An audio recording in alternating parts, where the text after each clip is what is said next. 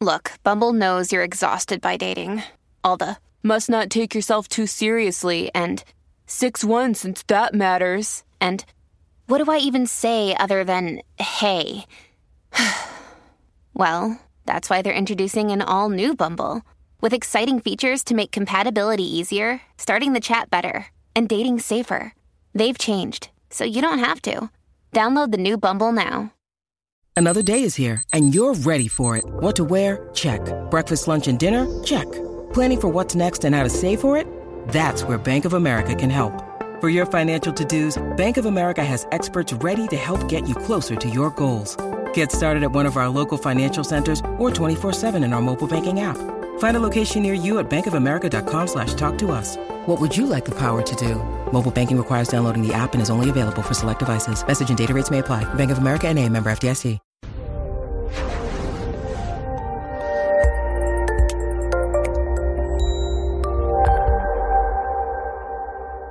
I'd like to welcome everybody to today's presentation on the biopsychosocial aspects of HPA axis dysfunction. Basically, we're going to be talking about how the HPA axis is intimately involved in mental health.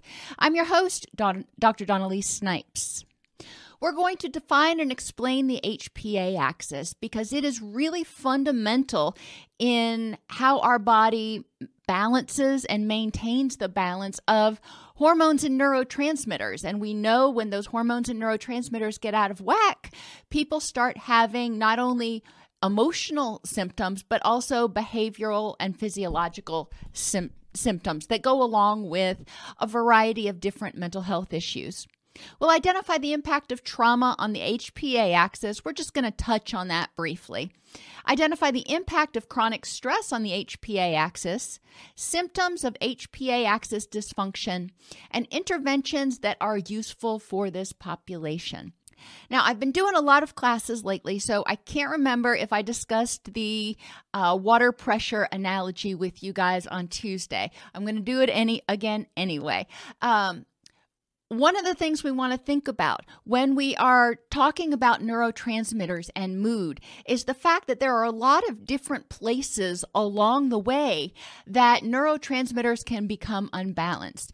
Our body may not have the building blocks it needs to make enough.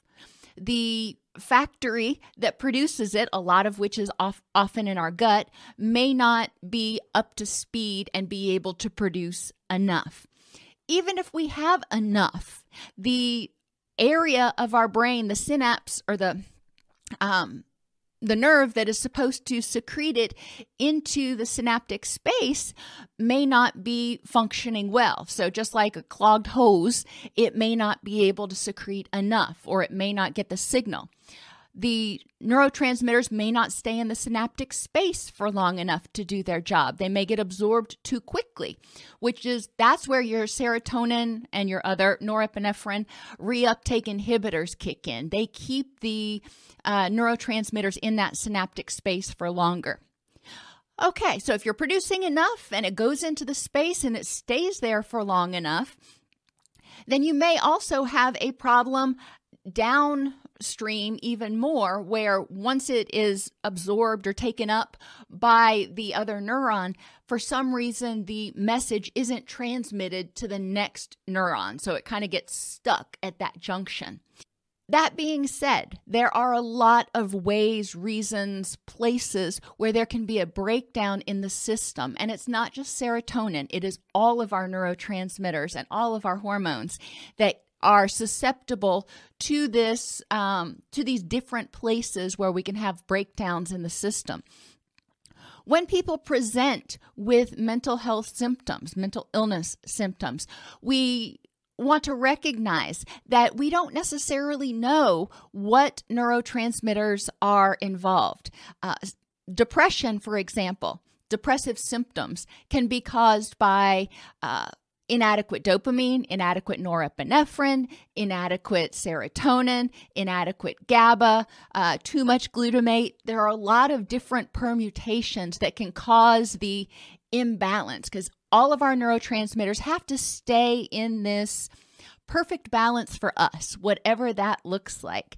And, and so we want to recognize that anything that upsets that system or upsets the balance of those neurotransmitters likely is going to produce mood symptoms. When we have a problem at our house with the plumbing, you know, and uh, we've had this occasionally, so it's a, an example that I think most people can relate to.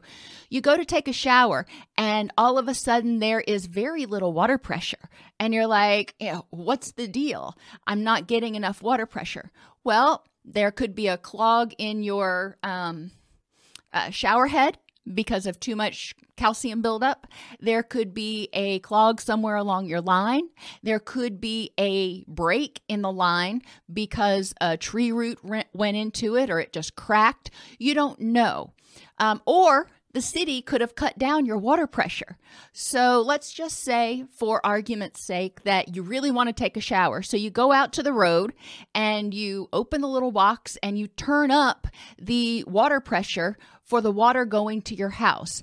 That's kind of akin to what we do when we take um, antidepressants or when people take antidepressants. They're basically increasing the amount of serotonin for example, that is being um, pushed into that synaptic space, for lack of a better example. You know, serotonin keeps it, or SSRIs keep it there for longer.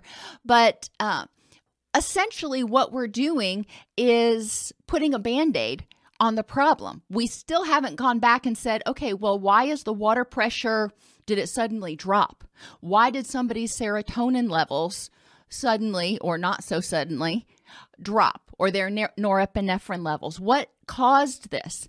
We we've got to remember that our emotions, our feelings, our behaviors, our urges are all reactions to changes in neurochemical balances. It's not just something that kind of comes out of thin air.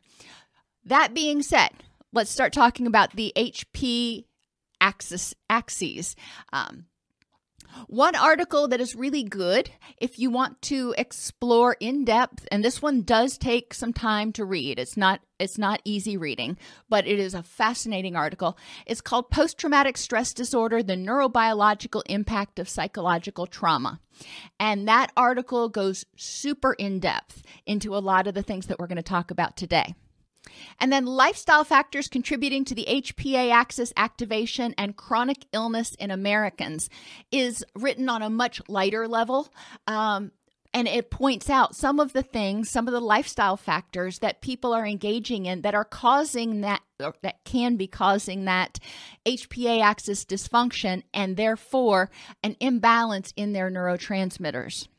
We have three main HP axes your hypothalamic pituitary adrenal axis, which is mainly what we're going to talk about today, is the one that is responsible for our flight, fight or flight behaviors.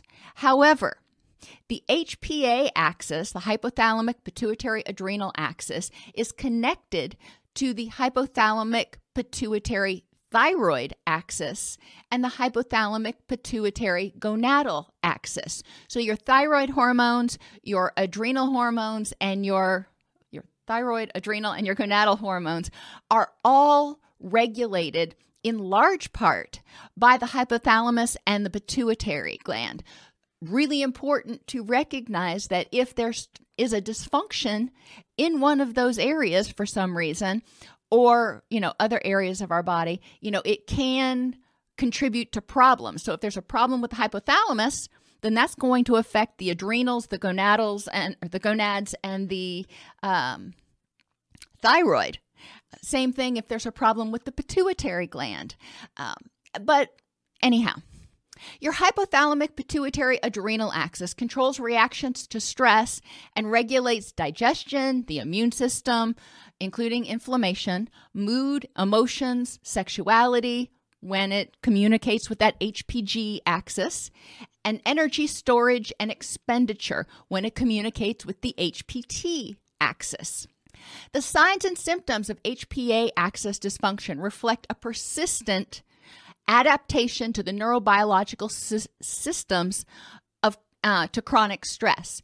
So, when somebody is un- under chronic stress, the system adjusts in order to protect the individual, in order to help us survive, which is why I crossed out the word abnormal. Because, yes, it is not the healthy state of being, but it is actually a very functional adaptation because the tissues and the and the the nerves become less sensitive for example, uh, they become um, they, they, start to ignore cortisol, so they become um, tolerant, if you will, to cortisol, and it or resistant to the effects of cortisol after a while because the body's saying, "I just can't be this stressed all the time." I just I just can't do it. I don't have the energy. I need to devote energy to getting some of those free radicals out and doing some other stuff. I can't be this revved up all of the time, which is why when people are exposed to chronic stress, um, and that can include chronic chronic stress that comes from PTSD as a result of trauma. Uh, they tend to start to develop symptoms not only of hypervigilance and may, some some anxiety which are common to PTSD but also symptoms of depression because they are starting to feel um, uh, flat. Their body is not responding to the fight or flee. The, their body is not even responding to the normal fluctuations of cortisol, where in the morning our cortisol is supposed to peak and it's supposed to decrease throughout the day. In people who have chronic stress, a lot of times they have difficulty. Um, waking up getting excited because they their body has become resistant to the effects of that cortisol. In addition to trauma, multiple lifestyle factors have been associated with HPA axis dysregulation, including noise, especially I mean obviously things that we want to hear, pretty sounds aren't going to cause that dysregulation. What we're talking about is what I would call toxic noise. And it can be low grade constant noise like that that comes from um, wind turbines, or it can be uh, infrequent or intermittent noise like that that comes from uh, sirens or a plane flying overhead if you happen to be unfortunately in the flight pl- path for your airport. Um, stimulant use including caffeine nicotine and medications like adhd medications uh, can over time uh, cause the HPA axis to become dysfunctional. If somebody tells you, I can drink caffeine now and go right to sleep, or worse yet, caffeine makes me sleepy. That tells me that their HPA axis is in really bad shape because their body is no longer responding to the stimulant effects the way it's supposed to. And uh, so that indicates some uh, glucocorticoid resistance or some resistance to that cortisol. Insufficient quality sleep is also another lifestyle factor that contributes to HPA axis activation. When we're tired, we wake up and our body says, "Hey, you know, if you're sluggish, you are not on guard. You are you are more vulnerable when you are tired, when you are sluggish.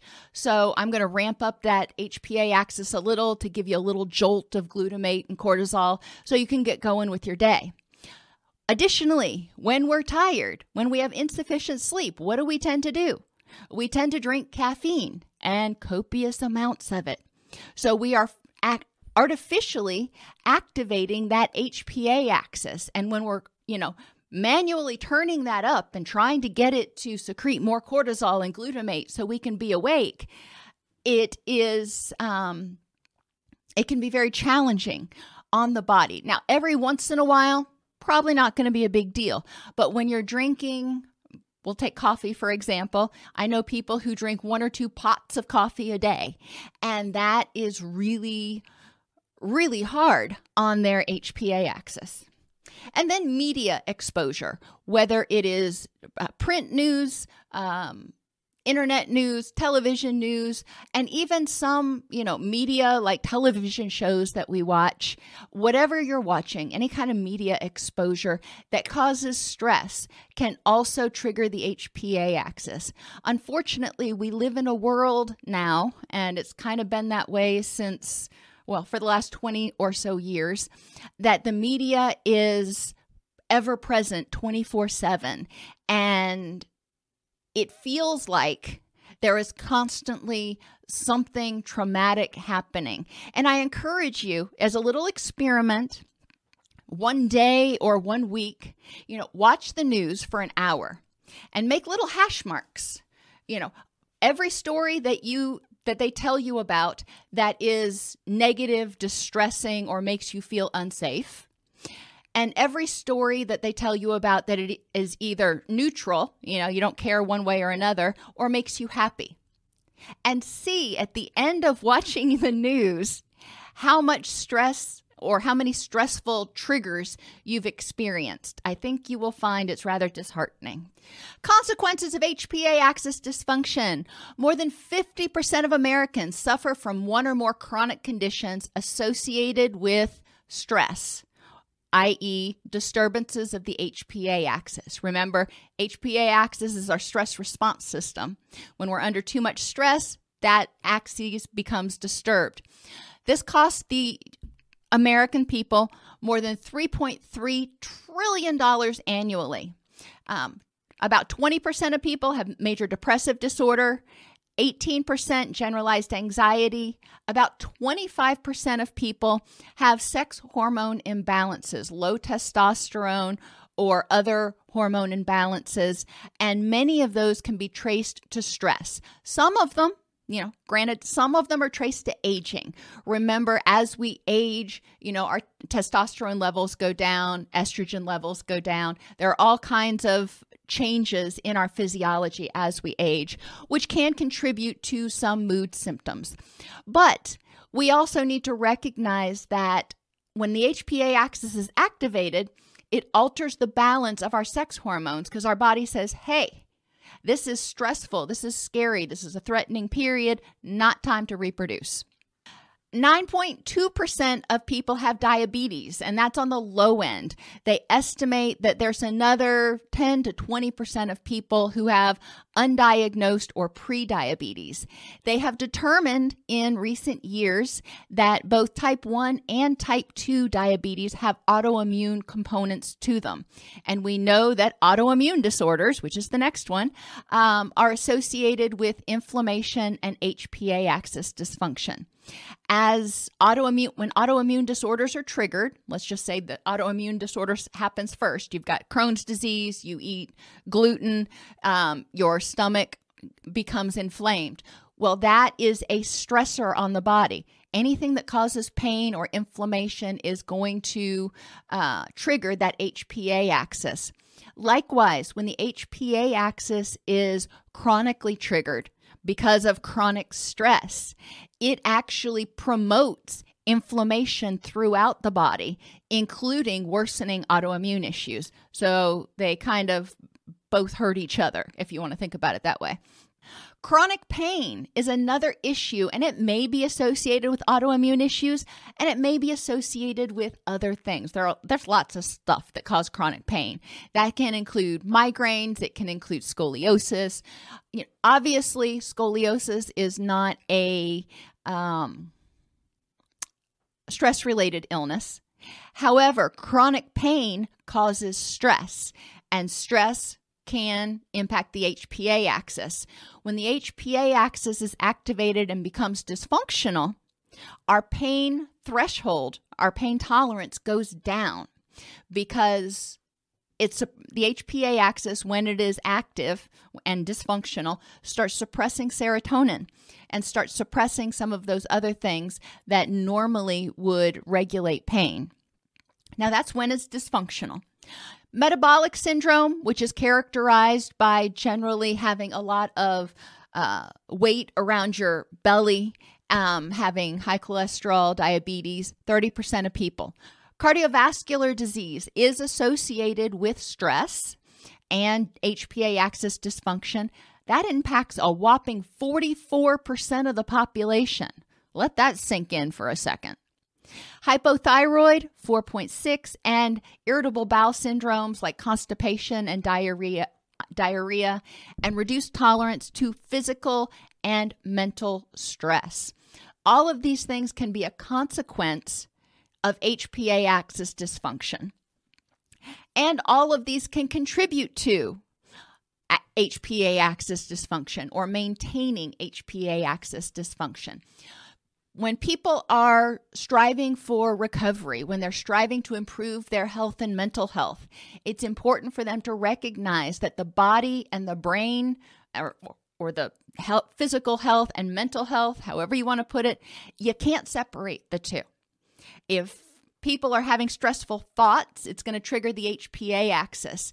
If people are experiencing physical pain, it's going to trigger the HPA axis, which is going to alter the neurochemicals, which is going to trigger emotions. So we need to understand that the two of them need to be in harmony.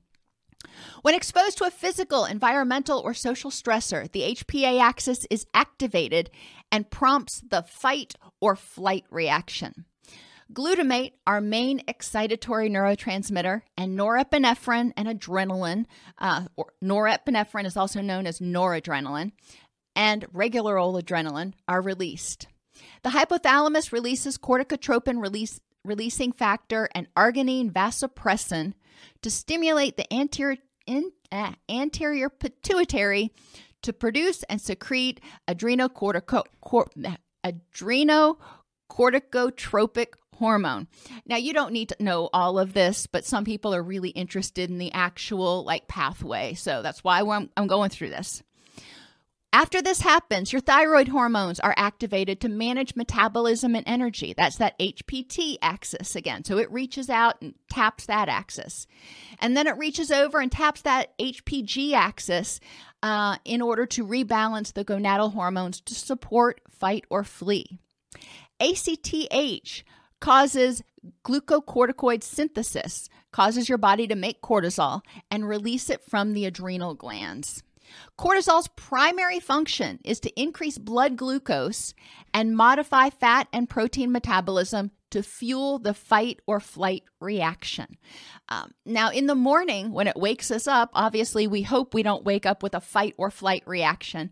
But again, in the morning, uh, when our cortisol levels are theoretically at their highest, the whole reason for that is to give us a, a, little shot of energy from our blood glucose and prepare us to have the energy for the day. Cortisol also modulates the immune system and brain function to effectively manage stressors.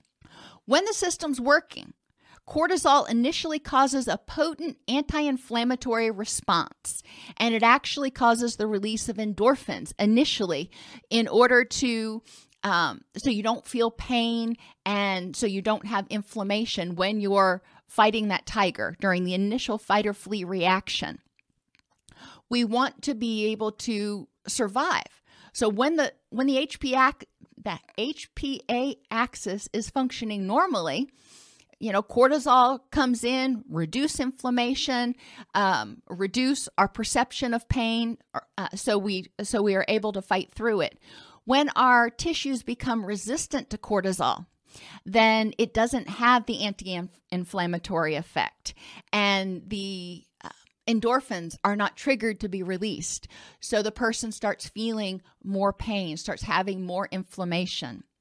Interestingly, glucocorticoids like cortisol, when the body is not resistant to them, interfere with the retrieval of traumatic memories. So, when we are in this extreme state of fight or flee, when we have high levels of glutamate and cortisol coursing through our body, it actually interferes with our body's ability to synthesize those memories. And, and that's a really cool survival mechanism. It really ticks people off when they're trying to, you know, come to terms with the trauma they've had and they can't remember all the details.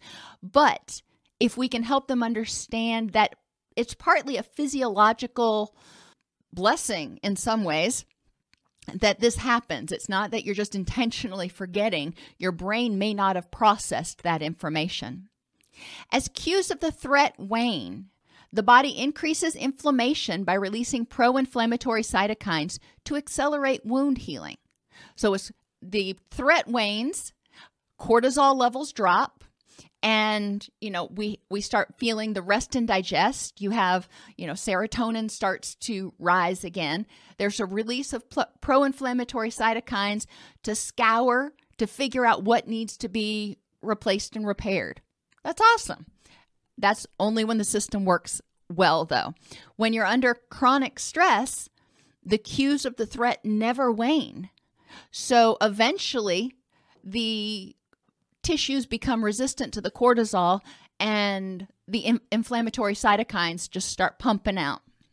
The response of an individual to stress depends not only on the stressor characteristics, you know, what's going on, but also unique individual factors. What's stressful for me as a 50 year old woman may not be stressful to you know somebody else or maybe uh, what's not stressful to me may be really stressful to a 16 year old. You know, what stresses my daughter out just doesn't even hardly face me anymore.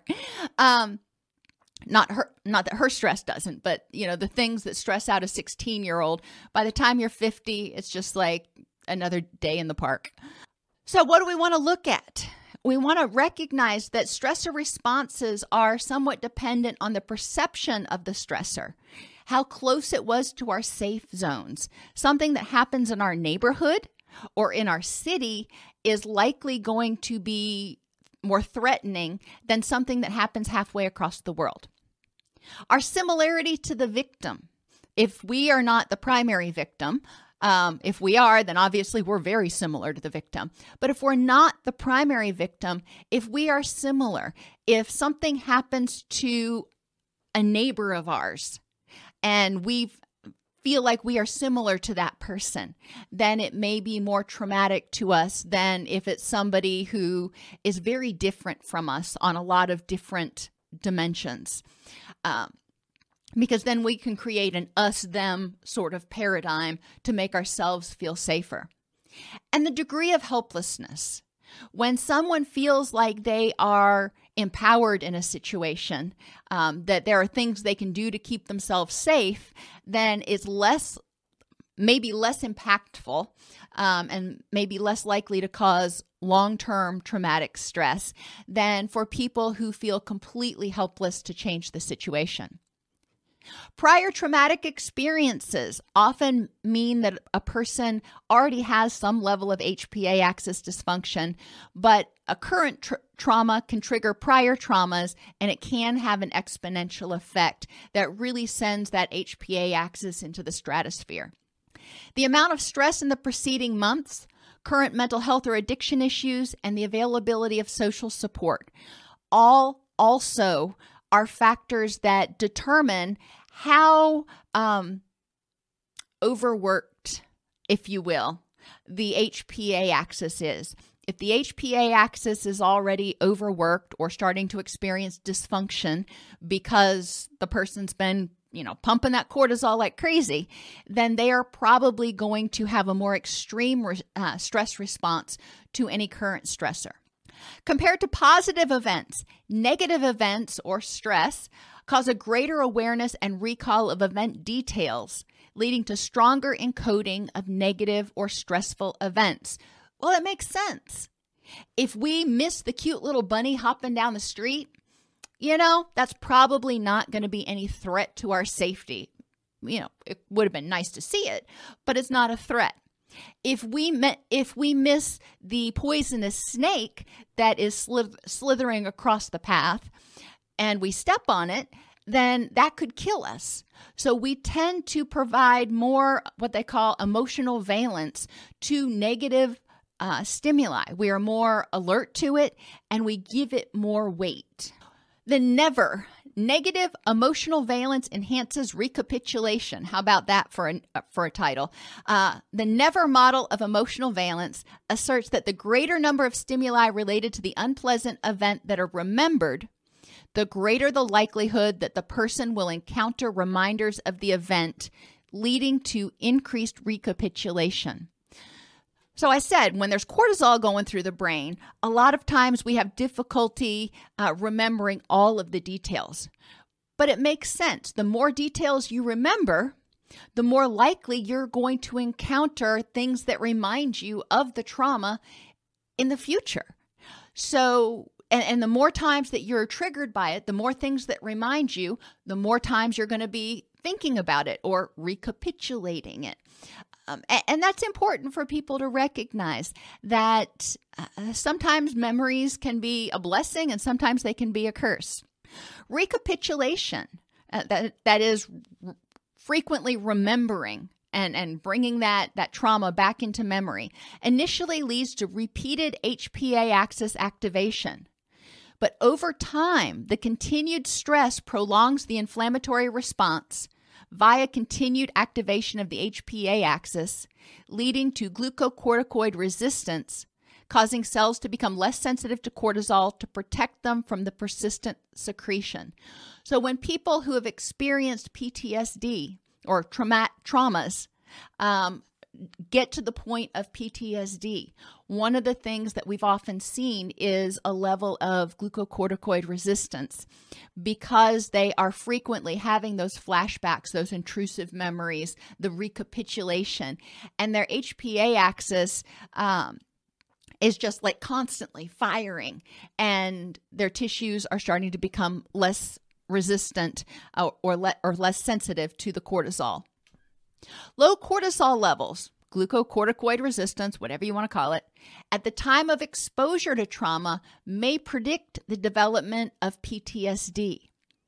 Again, when somebody is in a state where their HPA axis is already dysfunctional, where their um, body is already resistant to the effects of cortisol, they enter this state that I call flat. You know, nothing really makes them happy, nothing really makes them sad until there's something big. And then when that big thing happens, they go like off the charts. So I call it flat to furious.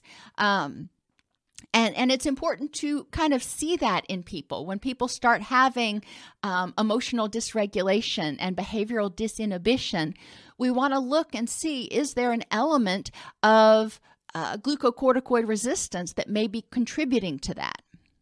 Because of hypocortisolism, be, when our body becomes resistant to the effects of the cortisol, uh, sustained HPA axis activation causes persistently high levels of CRH, which causes blunting of the ACTH response or to CRH stimulation. Um, disinhibition of CRH and norepinephrine lead to an exaggerated response to acute stressors and a corresponding increase in cortisol. So the body says, you know what? I, I just can't deal. I just can't deal. So it's flat. And then when there is a something that happens, instead of being able to pump out you know a gallon and that's obviously not the right amount um, a gallon of cortisol to get the body to do what it needs to do since the the nerves are resistant now, it has to pump out three gallons. So all of a sudden, there is just this flood of norepinephrine and cortisol into the system, uh, which is why we go from flat to furious. Exposure to additional stressors produces stronger trauma related symptoms, in part due to the exaggerated HPA axis response, causing the stressor to have a stronger negative emotional valence. So they're flat, then they experience this new trauma. They have an exaggerated reaction, so they are reacting to it at the level of a 15 when it might only be a level of a 2, but it is in more intensely awful to them, which means it is more strongly negative and more strongly encoded negatively. Exaggerated elevation of cortisol during exposure to acute stressors increases the sensitivity of NMDA glutamate receptors, which makes the brain generally more vulnerable to the excitotoxic effects of stress. And that's something we haven't talked about yet. Glutamate is one of our main excitatory neurotransmitters, um, and it's number one next to acetylcholine. And when we have a lot of glutamate going through our brain, you know, initially, if there's a threat, it does its job. It helps us stay awake. It helps us, you know, really have energy to do what we need to do. That's great. But when it is up there for too long, it actually starts killing neurons and and it doesn't really actually get too hot but you can think about it that way. It it's gets too hot because it's um, the body is trying to fight or flee so much. It's so energized that we actually start losing neurons and the structure of the brain changes. And remember at the beginning i said when we start having any sort of dysfunction in the hypothalamus or the pituitary, it's going to likely negatively impact the HPA axis, HPT, and HPG axes. The volume of the hippocampus, which controls not only the HPA axis and stress response, but also declarative memory, is reduced in the excitotoxic environment.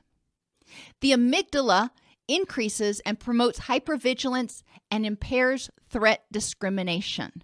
So that's important to recognize. The hippocampus shrinks, but the amygdala grows.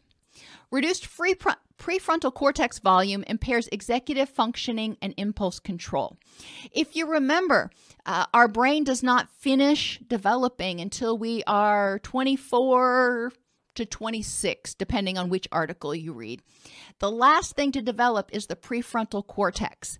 When our brain is developing, it is like a vase, a clay vase, that you have gone to great pains to make into something beautiful, but it's not been fired and in the kiln yet. So it is very susceptible to damage, uh, much more susceptible than a vase once it's been put into the kiln. So when youth, and I use that term to re- refer to anybody under the age of 26, uh, when youth are exposed to trauma and those glutamate levels go up, the prefrontal cortex is extremely susceptible because it is still developing. So it is extremely extremely susceptible to damage from the that high level of glutamate in the brain. Reduced anterior cingulate volume impairs the extinction of fear responses. Well, this makes sense if you think of it from a survival standpoint that the amygdala, which does our fear processing, and the anterior cingulate, which um, helps impair the extinct or which, which helps extinguish fear responses you know those are altered in order to make us more hypervigilant so we can theoretically be safer. From a very primitive standpoint, it makes survival sense. Additionally, when that those cortisol levels are out of whack, the thyroid hormones become imbalanced because cortisol inhibits the conversion of T4 to T3, which leads to an abnormal T3 and T4 ratio and increases anxiety.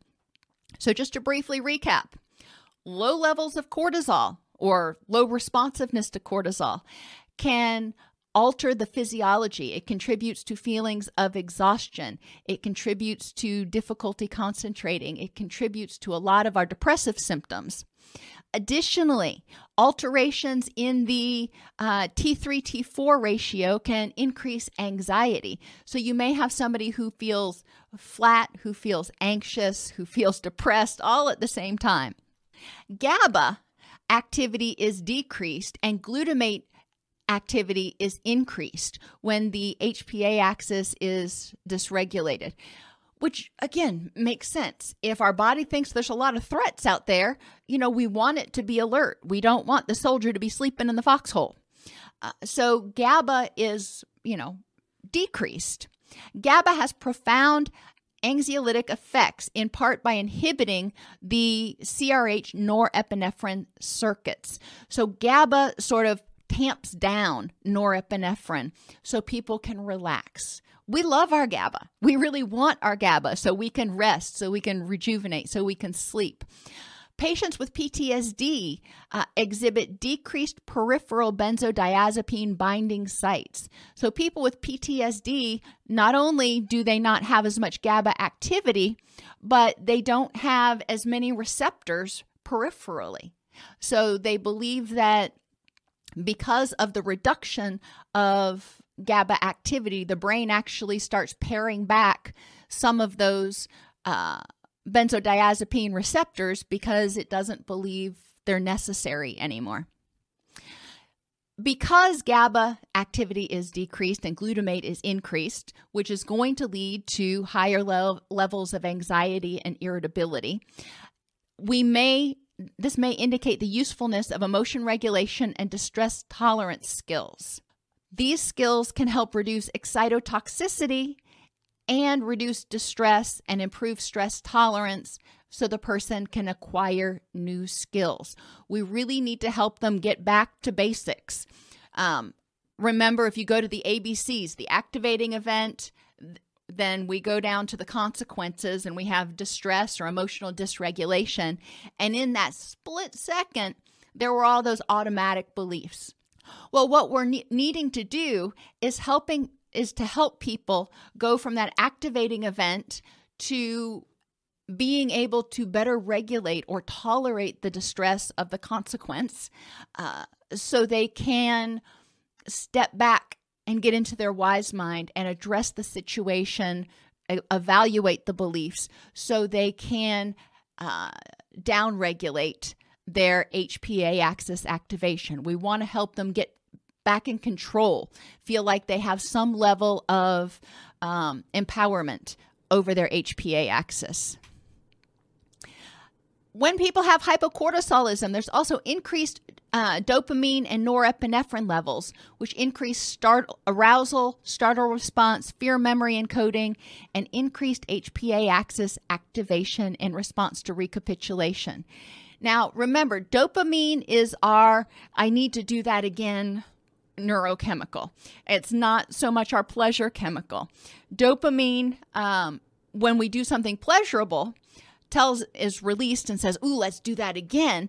But a lot of times that's because we had an endorphin rush.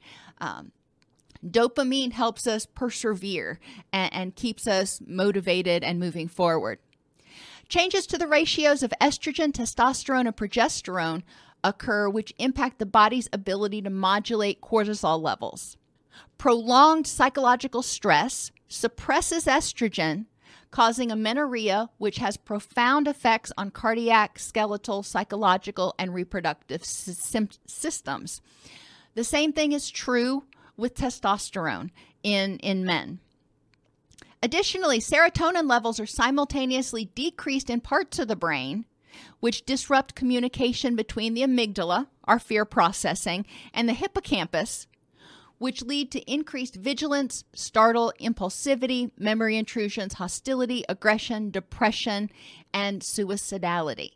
So when that system, when the HPA axis is dysfunctioning, it also negatively impacts the functioning of the serotonin system, which can contribute to a whole host of symptoms that we associate with anxiety, depression, and PTSD you don't need to know all of these. You can go one of the f- Wikipedia is not always super reliable, but this chart is very reliable. Um, and it helps you identify or helps you understand the fact that there are multiple types of serotonin. Uh, 5-HT is your serotonin, and we talked on t- Tuesday about uh, mucosal 5-HT in our gut, and it's necessary for gut health and to prevent leaky gut. Well, you have 5-HT different receptors, A, B, uh, 2, 1, you know, 5, all kinds of different ones. The take home from this slide look at everything that serotonin is involved in. And it's actually a shorter list to try to identify what it's not involved in. I mean, everything from addiction to aggression, anxiety, blood pressure, cognition, memory, GI motility, sexual behavior. I mean, it does everything.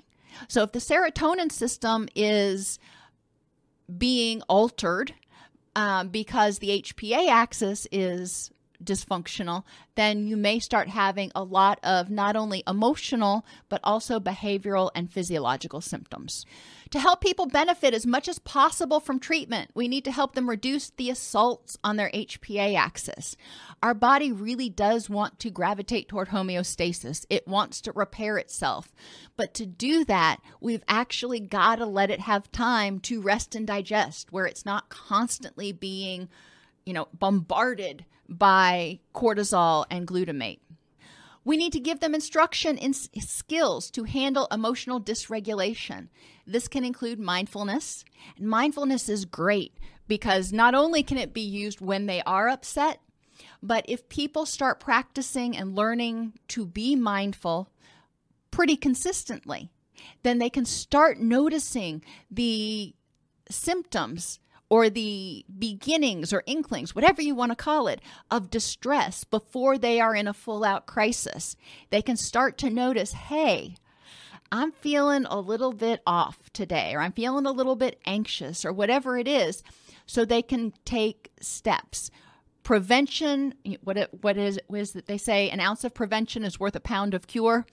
Well, the earlier they can intervene, they are going to prevent a whole host of other problems that happen when those symptoms get worse. Mindfulness can be huge. When people are mindful, they also start becoming a lot more aware of the triggers in their environment that they may not have paid attention to before so they can address them. They become more aware of the things that they do have power over so they can be more effective at creating an environment in which they feel safe and empowered. We need to help them identify their vulnerabilities and take steps for vulnerability prevention and awareness. And when I talk about vulnerabilities, I really mean anything that would predispose a person to reacting in an excessive fashion to overreacting to a situation.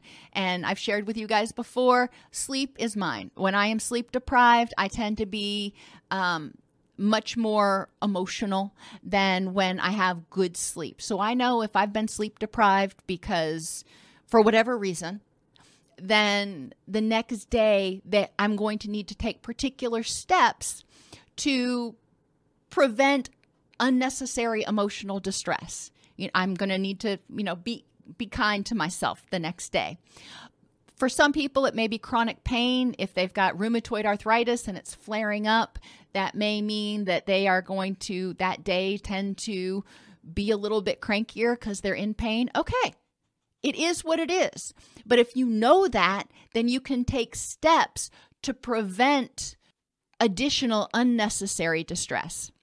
We want to teach emotion regulation skills so people can, when they start to experience emotion dysregulation, they have skills and tools that they can use, like cognitive behavioral tools, to re regulate their emotions.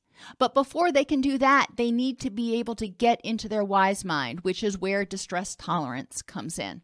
So this goes back to those ACT, acceptance and commitment therapy, and DBT, dialectical behavior therapy skills and tools that are out there. I find that those are some of the most helpful for regulating the HPA axis, in addition to basic health behaviors like getting enough sleep and eating a nutritious diet.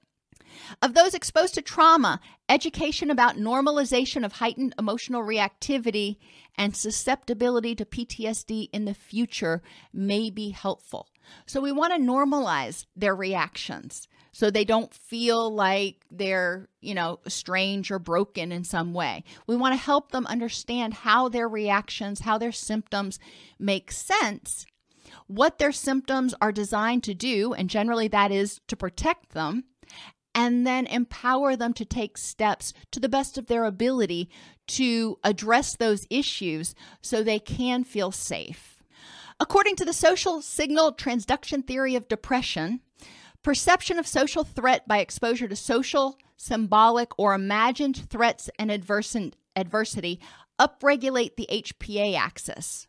Modern media recast social, cultural, and political events and highlight our current vulnerabilities to terrorism and dystopia 24 hours a day. And it's important to recognize the impact that has on our HPA axis. Chronic HPA axis activation can trigger depressed mood, anhedonia, fatigue, psychomotor retardation, and behavioral withdrawal. All of those symptoms of depression.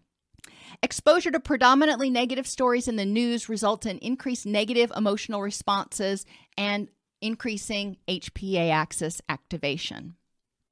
These messages are of increased concern regarding the youth who, depending on their developmental level, may not be able to discern something that is being recast from something that's still occurring, setting the stage for increased generalized anxiety.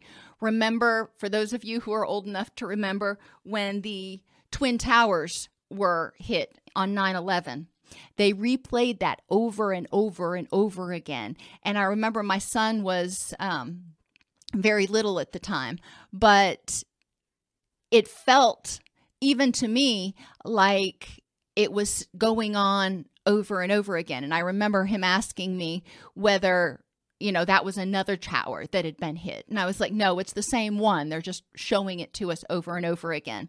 But for kids, they also have a difficult time differentiating what is happening in my corner of the world versus what's happening, you know, on the other side of the world.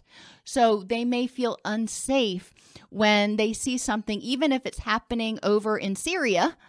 They may not recognize that how far away that is. So we do need to be aware that things that may not stress us out when we see them on the media because we know that we are, you know, 6,000 miles from it may still be stressful to children.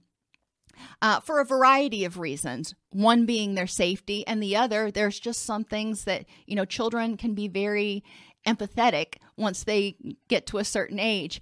And, you know, it may be very heart wrenching for them to see some of this stuff. In 2016, 98% of young adults used approximately 7.6 different social media regularly. Individuals who spent more than 120 minutes on social media per day or who visited social media sites more than nine times per day had significantly increased odds of depression. Increased time online is associated with a decline in communication with family members, reduction in the internet user's social circle, reduction in sleep, increased feelings of depression and loneliness, and a strong positive correlation between social media usage and perceptions of isolation. This is another one of those lifestyle factors. If they're going to use social media, how can they use it in a way in a way that enhances their life as opposed to inhibiting the important aspects of their life? According to the CDC, one in three adults does not get enough sleep. There are many causes of sleep deprivation, but sleep disruption or deprivation can impair um, the body and lead to hyperactivation of the HPA axis and circadian rhythm disruption. This results in significant e- increases in the short term of plasma cortisol levels. The body's trying to adjust and help you stay awake when you're supposed to be awake.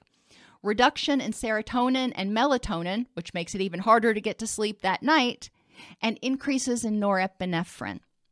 Remember, norepinephrine gives us energy. It is also involved in helping us have um, address depression. So, for some people, um, lack of norepinephrine can contribute to depression. Increases or excessive norepinephrine can contribute to anxiety. A recent study of the National Health and Nutrition Examination Survey found inadequate intake of vitamin A, calcium, selenium, carbohydrates, vitamin D, and lycopene to be associated with poor sleep. So remember, we need melatonin, we need certain hormones, not only a good circadian rhythm, but certain hormones and neurotransmitters in order to get quality sleep.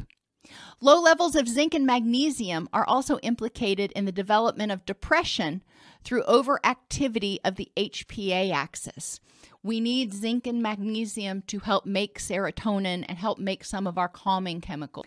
A significant negative correlation was found between sleep quality and low car- quality carbohydrate intake from processed foods. So, um, sleep quality went up as low quality carbohydrate intake went down. So, those really highly processed junk foods um, tend to actually have a negative effect on our sleep. Skip it, skipping breakfast and eating irregularly were also strongly associated with hypoglycemia, which is another thing that can cause chronic HPA axis activation and poor sleep quality. Lack of access to natural light, shift work, and overnight work prohibits the body from receiving cues from the environment that regulates our circadian rhythm. Insomnia at night for a lot of people then contributes to frustration. You know, you're laying there in bed going, oh my gosh, I can't sleep. And daytime drowsiness causes people to overuse stimulants, contributing to even more HPA, HPA axis activation and dysfunction. Blue light from digital devices and televisions can impair people's ability to get to sleep and get good quality sleep, especially if they leave their television on all night long. And 26% of adults have sleep apnea, which is associated with HPA axis activation. Not only does it impair your sleep, which activates the HPA axis, but when the person stops breathing, has those apnea episodes, that also activates the HPA axis. Additionally, nighttime noise causes frequent awakening, less deep sleep, increased subjective disturbance, and is correlated with an increased risk of HPA axis activation, cardiovascular disease, depression, and anxiety. Now, remember that HPA axis activation itself is associated with cardiovascular disease, depression, and anxiety. So, the take home from this is enc- encouraging people to get that natural light to help regulate their circadian rhythms, to minimize blue light within two hours of bed, and to address sleep apnea and nighttime noises in order to improve sleep. 20% of Americans are heavy drinkers. Within the, and probably more than that now that we've gone through COVID. Unfortunately, we've seen the numbers going way up. Within the USA, it's estimated that societal costs of alcohol related sleep disorders exceeds $18 billion. Alcohol decreases the time it takes to fall asleep, which some people swear by. Unfortunately, um, and it increases the quality and quantity of non REM sleep during the first half of the night. But once the alcohol starts leaving the body, it severely disrupts the sleep quality during the second half of the night. Alcohol itself stimulates the HPA axis, and repeated alcohol exposure leads to that H, uh, hypocortisolism or the blunted HPA axis response, which is associated with depressive symptoms such as anhedonia, fatigue, behavioral withdrawal, and widespread systemic inflammation. Recent nicotine use and lower dependence is associated with increased activation of the HPA axis. But as dependence on nicotine goes up, the response of the HPA axis decreases, which makes sense. They're developing glucocorticoid resistance. And there is a significant reciprocal relationship between smoking and sleep disturbances. So, as smoking goes up, sleep disturbances also tend to go up. Caffeine is found not only in coffee, but also soda, chocolate, over the counter migraine medications, decongestants, and some diet and workout supplements. So we want to make sure people know where they're getting their caffeine from. When it was paired with a mental or physical stressor, cortisol and adrenaline levels exceeded levels seen when the caffeine or stressors were encountered independently. So it basically turbocharges the HPA axis response to stress. A healthy gut microbiome has over a thousand species of bacteria and can decrease depression, anxiety, regulate sleep, appetite, and improve cognition. An unhealthy gut microbiome contributes to an exaggerated HPA axis response. A healthy diet will make sure that people have sufficient levels of tryptophan, iron, magnesium, B6, folic acid, vitamin C, and zinc. Exercise has been shown to moderate both inflammatory cytokines and oxidative stress. And low intensity exercise at 40 to 50% of a person's VO2 max has actually been shown to reduce cortisol levels. For me, that would be 98 beats a minute. So it's really just a gentle walk. It's not anything that excessive. So, encouraging people at the end of the day to do some really low intensity exercise can help reduce cortisol and help prepare them for sleep. Some level of activation of the HPA axis is necessary for motivation and energy. When it's activated in response to stress, it impacts the balance of dopamine, serotonin, norepinephrine, GABA, glutamate, and thyroid hormones. It modulates the release of inflammatory cytokines and estrogen and testosterone and impacts in- insulin sensitivity and balance. Sustained activation results in brain changes which alter hormones and neurotransmitter balances, which unfortunately causes further HPA axis activation.